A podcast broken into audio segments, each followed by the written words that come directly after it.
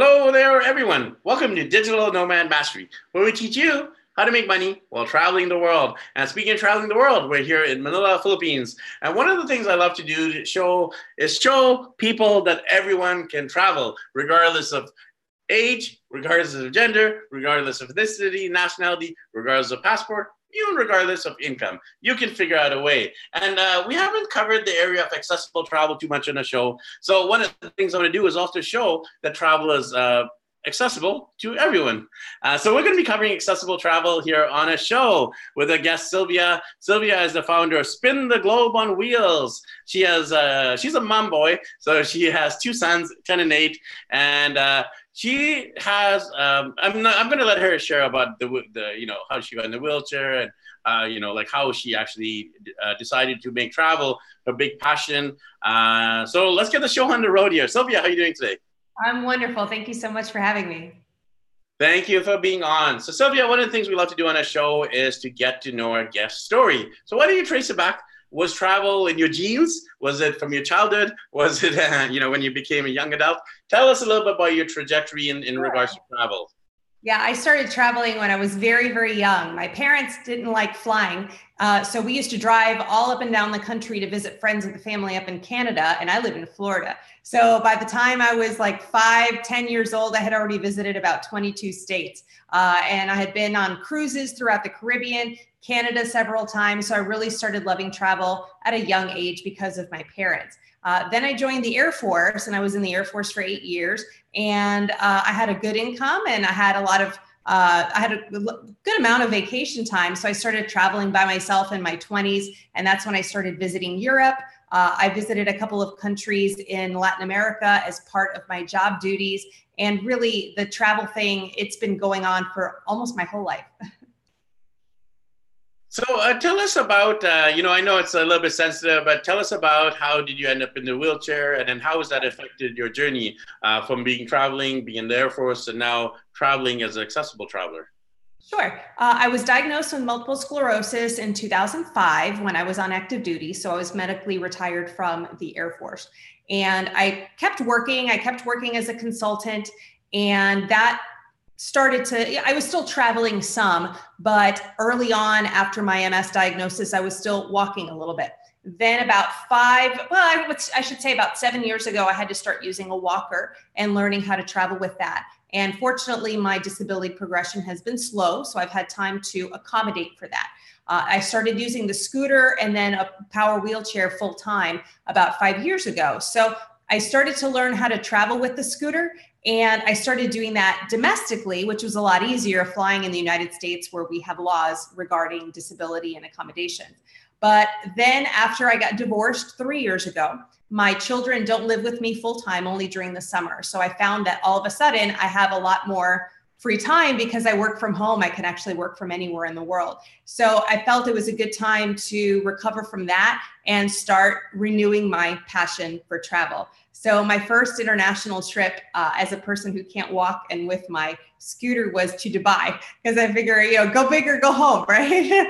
and after flying 16 hours nonstop to visit some friends who were living in Dubai and managing that successfully really helped me overcome so many of my fears when it came to not only traveling by myself again, but traveling without being able to walk and everything just kind of snowballed from there within the within a few months i went to alaska then a few months after that i went to iceland a couple months after that i went to australia and uh, yeah it's just been uh, it's been snowballing ever since that is incredible. Firstly, congratulations. I just want to give you a acknowledgement the fact that you've been able to travel so prolifically around the world, despite or in spite or even like with the wheelchair. So congratulations there. Thank you. So in terms of like uh, traveling, uh, you know, you did your first trip to Dubai, amazing country, amazing city. A lot of people think yeah. it's a country, but amazing city in the United Arab Emirates. Uh, I had a chance to go there last year. Of course, like you said, go big or go home. Well, Dubai goes big.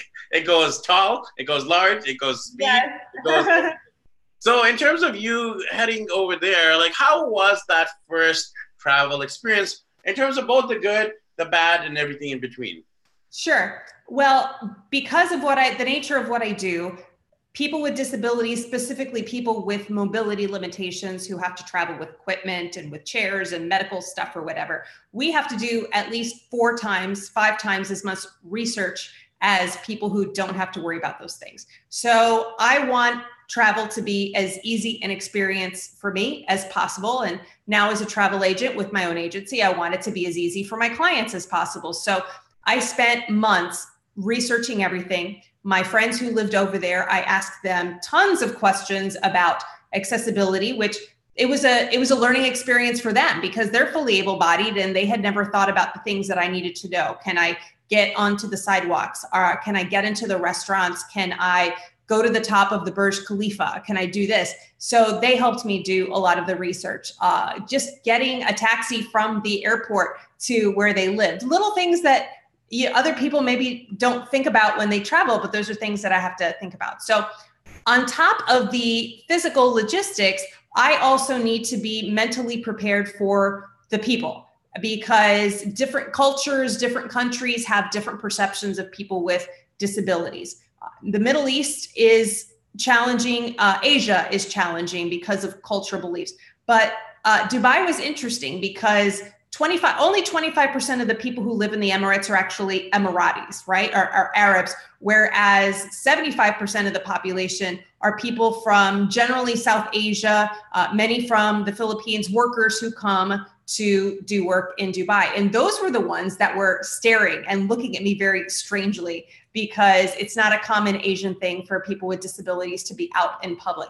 Whereas the Emiratis couldn't have cared less. I saw a lot of Emirati elders and seniors and everything in, in manual wheelchairs, and it wasn't a big deal. So mostly I had to mentally prepare myself for how I would be seen or stared at or uh, approached and it actually wasn't it wasn't that bad i had a lot of people asking me where i bought my electric scooter because apparently electric scooters are not common in dubai so it was interesting but overall it was a really really positive experience and i saw some incredible things and i did go to the top of the burj khalifa so that was neat Yes, congratulations. That Burj Khalifa view is something to behold. Oh, it definitely takes yeah. your breath away, literally. So yeah, uh, congratulations there. So after you got, uh, after you did Dubai, you you obviously figured out oh, it's not as hard as I thought, or maybe you maybe you also thought it was hard, but I'm going to do it anyway. So you ended up going to Iceland and Australia. Tell us about uh, has it got easier? Have you learned lessons in terms of like what to do differently? Walk us through that journey in terms of that first trip, which is probably the hardest, to all the yeah subsequent trips? Well, after a few times, you develop a routine and it's that's standard for anybody with mobility challenges because and especially because I travel alone for the most part. I have a limited amount of I have two hands. so I only have so many things that I can carry and load on my scooter. My wheel my uh, suitcase has to have four wheels. It can only be a certain size. So I have developed over time a routine. So everything has its place and because I live in Orlando and I use the airport, I know actually it's kind of funny that you know that you travel way too much when most of the people at the gates, especially at different airlines, know you by name, that the TSA people and the ramp crew are like, hey, Sylvia, good to see you again. So you just develop this routine for doing things. Now, that being said, I have only so many things that I can control that I know what to expect from airlines from my airport. But when I go to a new place, that's a that's a crapshoot. You know, you don't know what's going to happen. Uh, even if a hotel tells me that it's accessible, I like do the sign of the cross before I go in through the door because I have no idea what's waiting for me. And my main priorities is can I sleep safely? Can I meaning like can I get into the bed and can I shower and can I use the toilet? Those are the most those are the basic needs. And a lot of times I don't know if that's going to happen most of the times I can manage because I'm flexible, but sometimes it's really, really difficult. So I can't say that it gets easier because sometimes it's really easy and sometimes it's really hard.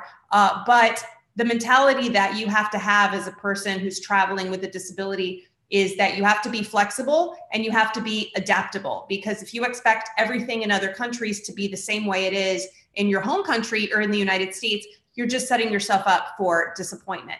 Uh, so, yes, I have certain things that I do every time I travel, but I also have a sense of adventure and I try to keep my fears in check as much as I can because fortunately, I find that 99% of the people that I deal with in the hospitality sector and just in public in general, anywhere in the world, people are generally kind and they're generally helpful and they want me to succeed in my travel objectives, whether it's just getting over a little bump on the sidewalk or putting something in my hotel room or taking something out of my hotel room to make my stay more comfortable. So, uh, as cynical as I am, travel like this has renewed a little bit my faith in humanity. Well, yeah, travel does that generally, but I'm sure that it gets accentuated in your case because you're seeing and needing more help. So I can just imagine that has definitely solidified your faith in, in humanity. Yeah. So I've already given you a double congratulations. I'm going to give you a triple one because you have just recently won the Bronze Award from the Society of American Travel Writers. Uh, Oneika Raymond, uh, you know, common friend of ours, won the gold. Silver was Amanda Williams, and you, my friend, were a Bronze Award winner. That's phenomenal considering the vast number in the thousands of writers in America, maybe even more than that. But uh, you know, just the fact that you were in the top three was phenomenal. So congratulations there. Uh, tell us about this blog, um, Spin the Globe on Wheels. Uh, when did you start? What are the topics and themes you're writing about?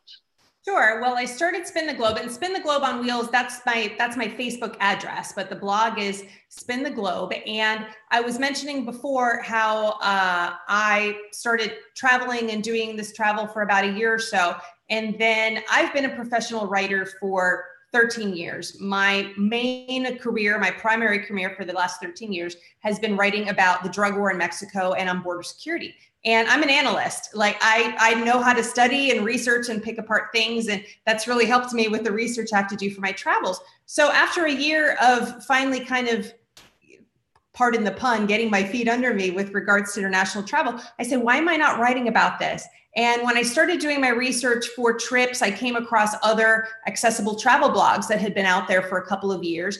And I said, well, you know what? If they can do this, why can't I? So I started Spin the Globe and I said, what I'm going to do is just start putting out information from a firsthand perspective of what my experiences are like in all these different places that I'm traveling because I want to inspire other wheelchair users to not only travel to these places that are accessible around the world, but also give them tips on things that they should ask about or look out for anything from a review of a hotel. Is the bed too high? Can you is the toilet too low? Or is the eiffel tower wheelchair accessible? Can you go to the colosseum in rome? So uh, over the last two years my blog will have its two year anniversary in late november of this year. Uh, so it's been a collection of x number of wheelchair accessible things to do in x city to personal stories of problems with accessible parking to uh, how to deal with airlines and prevent damage to your uh, wheelchairs and just general fun things. Every I just did a post on uh, 15 signs that you're a wheelchair travel addict.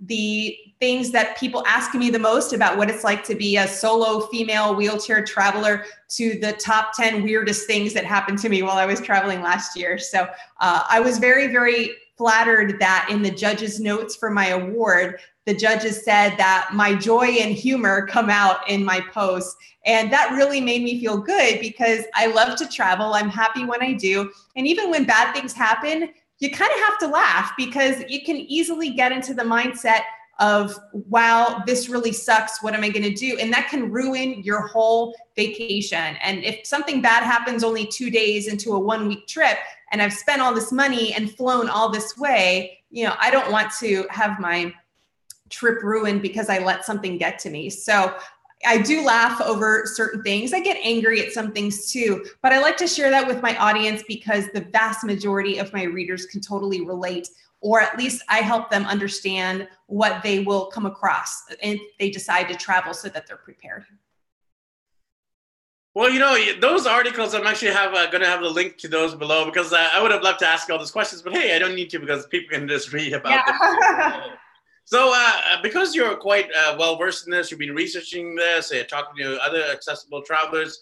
What do you feel are the main issues that are facing accessible travelers in this day and age? You know, here we are at the end of 2018.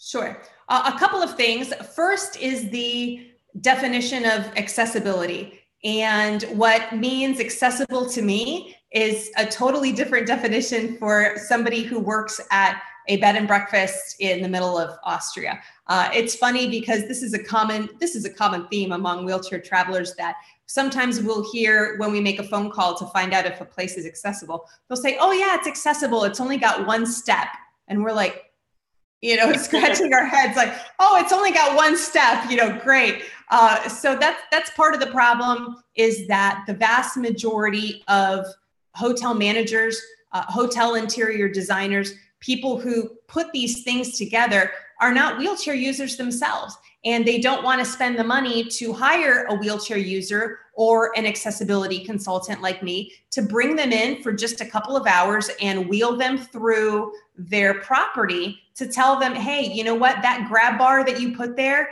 that's completely useless. Or you put it here and it blocks my ability to transfer onto the toilet seat. Or this bench is all the way across the shower from the, the water control, so I can't turn on the water from my seated position. These are little things that just because you look at it and you go, oh, there's a grab bar, it's accessible. No, it's not. So that difference in understanding of accessibility is one of our biggest challenges.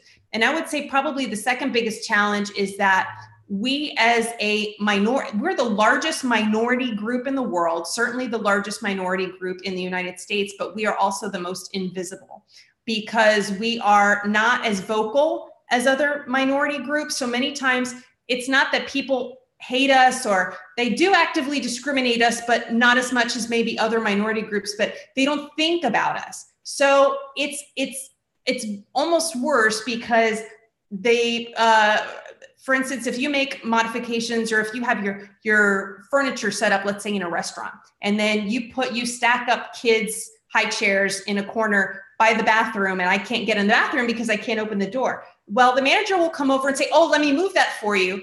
I'm so sorry, I didn't think about that. Like that's the common phrase is, "Oh, I didn't think about that." I'm like, "No, you didn't think about us." So many times it's just they don't think that wheelchair users will come into their establishment or they don't think that by putting the utensils or the uh, ketchup or whatever on the counter in the restaurant pushed all the way back against the wall, they're not thinking that, oh, a person who comes up here in a wheelchair can't lean over and reach it. There's no malice involved. They're not thinking, oh, we don't care about wheelchair users. It's just that they don't think that we will be patrons or they just don't think about us. So by me traveling, by other wheelchair users just being out and about in the community, which is often a challenge in and of itself, it helps us be more visible and starts to help people think about us and go, oh, you know, maybe I should do this or maybe I should do that, which will take 30 seconds of my time to make sure that things are a little bit easier for wheelchair users or more convenient. Uh, so I would say those are the two biggest challenges that I come across. Yeah, thank you for sharing those uh, because I, I, definitely think the the people who do make those quote unquote mistakes and just aren't aware of it or haven't thought right. it through, and uh, I kind of feel bad for them quote unquote in a way because uh, they probably feel ashamed and they feel this guilt like oh you know like oh how can I be so stupid etc. So uh, you're forgiven. Whoever said it, I will forgive you. So, in terms of the future, where do you feel that accessible travel is going? So, I think you know these issues you brought up. Like, uh, do you feel it's going to head in the right direction, in the wrong direction, no direction? Where is the future of accessible travel? Sure. Well, I've been a travel agent for just over a year. And fortunately, I'm in several different groups on social media. And, and I have my host agency where I have the opportunity to interact with uh, hundreds of uh, other travel agents around the world. And they are finally starting, just the travel industry in general is finally starting to pay attention to the enormous market that we represent. On an annual basis, people with disabilities spend $17.3 billion every year just on travel and the amount of they and in, in the united kingdom they actually have a term for it they call it the purple pound uh, which is the spending power of people with disabilities wow. and you see advances more in for instance in the cruise line industry uh, you have a lot of seniors because a lot of times you think somebody with a disability and you automatically assume somebody with a chronic illness or a disease in a wheelchair well, obvi- the vast majority of people who are using mobility aids aren't people who are sick or ill or have some kind of issue like that. They're seniors. And with the baby boomers, the senior population, especially in the United States, is exploding and they have money. They are retired and they are having dis- problems walking and moving around. So, because of that, and because we're starting to be more vocal, we're starting to travel more as accessibility very slowly improves, we're starting to be more visible. And the travel industry is starting to realize the power that we have as a market. So that is my niche as a travel agent is accessible travel. 95% of my clients are wheelchair users. And I'm starting to notice it a little bit more by getting out there. I'm also in a position to work directly with cruise lines to uh, help them understand what our needs are. I take tours of cruise ships and I'm able to point out to them that, hey, this works really, really great. Hey, maybe you could adjust this a little bit to make it easier. And I do the same thing when I travel in hotels. Last year, I spent 129 nights in hotel rooms and I probably spoke to managers in at least half of those hotel rooms. So even if I can change the perception of just one hotel at a time, then hopefully that will kind of help a, a domino effect down the way. So I think that they're realizing the power of the market. They're hopefully slowly starting to understand as we travel more and provide more feedback what our needs are and how the travel industry can better help us spend that money and, and travel around the world. Awesome. Yeah, looking forward to seeing uh, you know the what what the future holds for accessible travel, a much needed area of improvement. Uh, so you are a travel agent, as you mentioned, and you do help uh, other accessible travelers see this amazing world we all live in. Uh, so tell us about uh, how that works. Do uh, you do tours? You book everything for them? Like you give advice, recommendations? Tell us about your process. Sure. Well, I try to do for other wheelchair users and technically anybody. I, I, can make arrangements for anyone. I just specialize with wheelchair users. I try to do for them what I do for myself. Uh, I can help travelers book accessible hotel rooms. I love booking cruises. Cruises are fantastic, and also accessible tours and transportation. So uh, whether it's transfers between their hotels and their the airports, for example. And I'm very lucky that I've had the privilege of working with at least two dozen different accessible tour companies around the world. So let's say, for instance, a client wants to go to, actually, I have clients that are leaving in a couple of days who are going to Italy and they're doing a two week trip through uh, Rome and Florence. So I have accessible tour providers that I have personally worked with and used that I work in conjunction with them and partner up with them to provide those accessible services to my clients overseas. Same thing, I had a client who just returned a couple of weeks ago from a three week trip in Australia that I helped him organize. I took a tour when I was in Sydney with a tour provider out there who was fantastic. I linked him up with my, my tour provider and they had a great time. So, what I love to be able to bring to my clients is the fact that what I'm recommending for them are places, generally speaking, where I have been, uh, hotels that I have stayed in. Uh, one of the hotels in Sydney that I recommended for my client that he stayed in, I stayed in myself two years ago and he had a great time. Uh, and that experiences that I have had and that authenticity really resonates with travelers who are afraid of travel, who are very nervous. I mean, heck, I'm nervous every time I travel because I don't know what to expect. So if I can provide any kind of reassurance to my clients by saying, I've, I've been there, I know where you are as far as, you know, emotionally before you go. And I can help you because I know these people and I've experienced this myself. That resonates a lot with my clients. Uh, so that's what I try to do for them. I try to plan a vacation for them exactly the same way that I would do it for myself. Yeah, that's definitely top-notch service there, Sylvia. Uh, so, what are your tips? Uh, you know, there might be someone who's listening, watching here, who is accessible traveler, and they're, they're just dreaming. They're just hoping. Yeah. They're just wishing that someday they could travel like you, Sylvia. Well, you've shifted both in the mental and the practical areas to make it possible. So, walk us through those mental tips and also those practical tips. Of course. So the mental really is the biggest hurdle believe it or not. The logistics are you know the logistics are easy peasy but getting over that mental hurdle there's a lot of fear. And i i wrote in a blog post uh, I, I, think it was the one that i wrote not long ago about the most frequently asked questions i get as a solo female wheelchair traveler is aren't you afraid to travel by yourself? I'm like heck yeah i'm afraid. I'm afraid every time i go out the door. So just because i've been to 44 countries 29 of those countries I've been to on an electric scooter, and 20 of those I've been to by myself. And I'm still afraid every time I go. But the thing is, is that getting over that fear, you have to start small. So anybody who has a disability who's never traveled really away from home, I would say start small in that just go to the next state if you're in the United States or go somewhere that's only a two or three hour drive away and stay in a hotel or take an accessible taxi to a restaurant for the first time. Uh, if you have a train service, whether it's Amtrak in the United States or one of the many rail services in Europe, make just go on a train trip for the day. So see what that experience is like because the unknown is the biggest source of fear. So once you've done it a few times, then you can kind of get that confidence under you to maybe make your first uh, plane flight uh, flying is incredibly nerve wracking for wheelchair users. Probably the, the two biggest fears are worried about getting their equipment damaged. And there are things that you can do, a lot of steps that you can take that are available online for how to prevent wheelchair damage. That helps allay some people's fears. Uh, they don't know if they'll be able to use the lavatory. Again, there's a lot of information out there from bloggers like myself and many of my colleagues that provide tips for just basically this is what you can expect. So helping people know what they're going to expect and starting out small are the biggest uh, the first biggest tips that I can say is to educate yourself, go online, do the research from the awesome accessible travel bloggers that are out there. And the more you know and the more you know what to expect, then that helps alleviate those fears.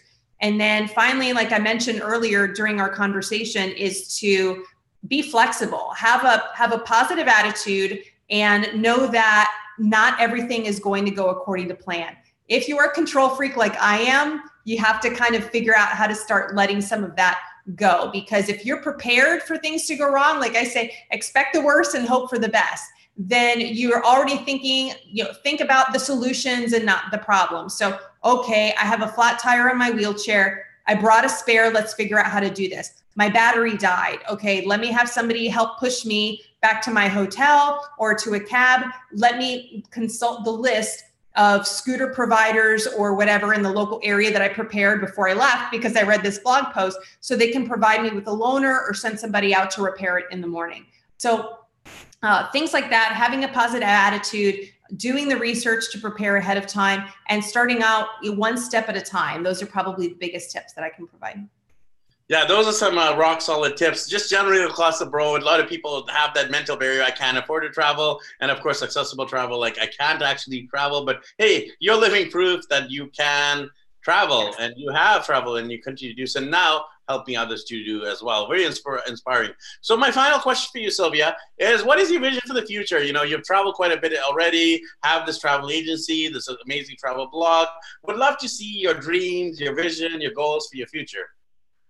Well, I because I have multiple sclerosis and it is a progressive disease, I technically don't know how much longer I can travel. So I'm kind of trying to knock out the bucket list items right now as soon as like as quickly as I can. And I, I joke around with my family and my friends that I'm starting to run out of countries. Uh, however, accessibility is getting better every year. So once I discover that there's a country or a city that either is accessible or has an accessible tour company, then I continue to reach out to them to, to actually go.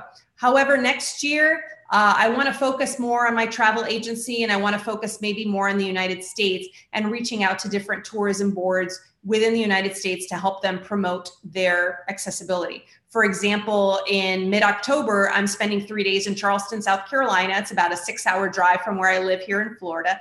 And I'm working with their tourism board to help promote the accessibility in Charleston, uh, hoping to reach out to places like Savannah. And I also have another side blog. Uh, I haven't really promoted it too much. I only started it a few months ago, but now I have a second blog called Spin the Sunshine State So I'm uh, Florida's my home state. I've lived here for most of my life. So I want to focus uh, when I'm home and not traveling as much abroad, focus on the accessibility of different communities and not just like Miami and Tampa and Orlando, but smaller places like you know St. Augustine or Fort Myers or the Keys, and focus on accessibility because we have Disney World, we have amazing beaches, and Florida is really one of the top tourism destinations. And if I take a look at my blog posts and see my most popular blog posts, Florida beaches, Orlando, Miami are always at the top of the list. So uh, it, once the international travel gets too exhausting or I need to take a break, then I want to start focusing more a little bit on my home state. But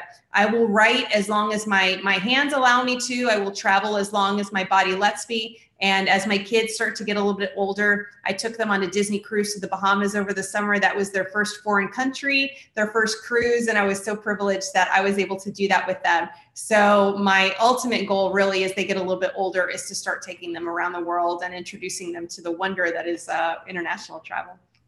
Yes, and as a dad of three, I definitely am super passionate about that goal as well. So, uh, thank you uh, for coming on our show and uh, sharing all of your wealth of experience and expertise. So, if you, people want to connect with you, they might want to book a tour, they want, might want to ask follow up questions. Um, how can they follow along and connect? Sure, very easy. Um, my blog, if you want to read more about accessible travel, spin like spinning around, spintheglobe.net. And there's a link to my travel agency there, but the direct website is spintheglobetravel.net.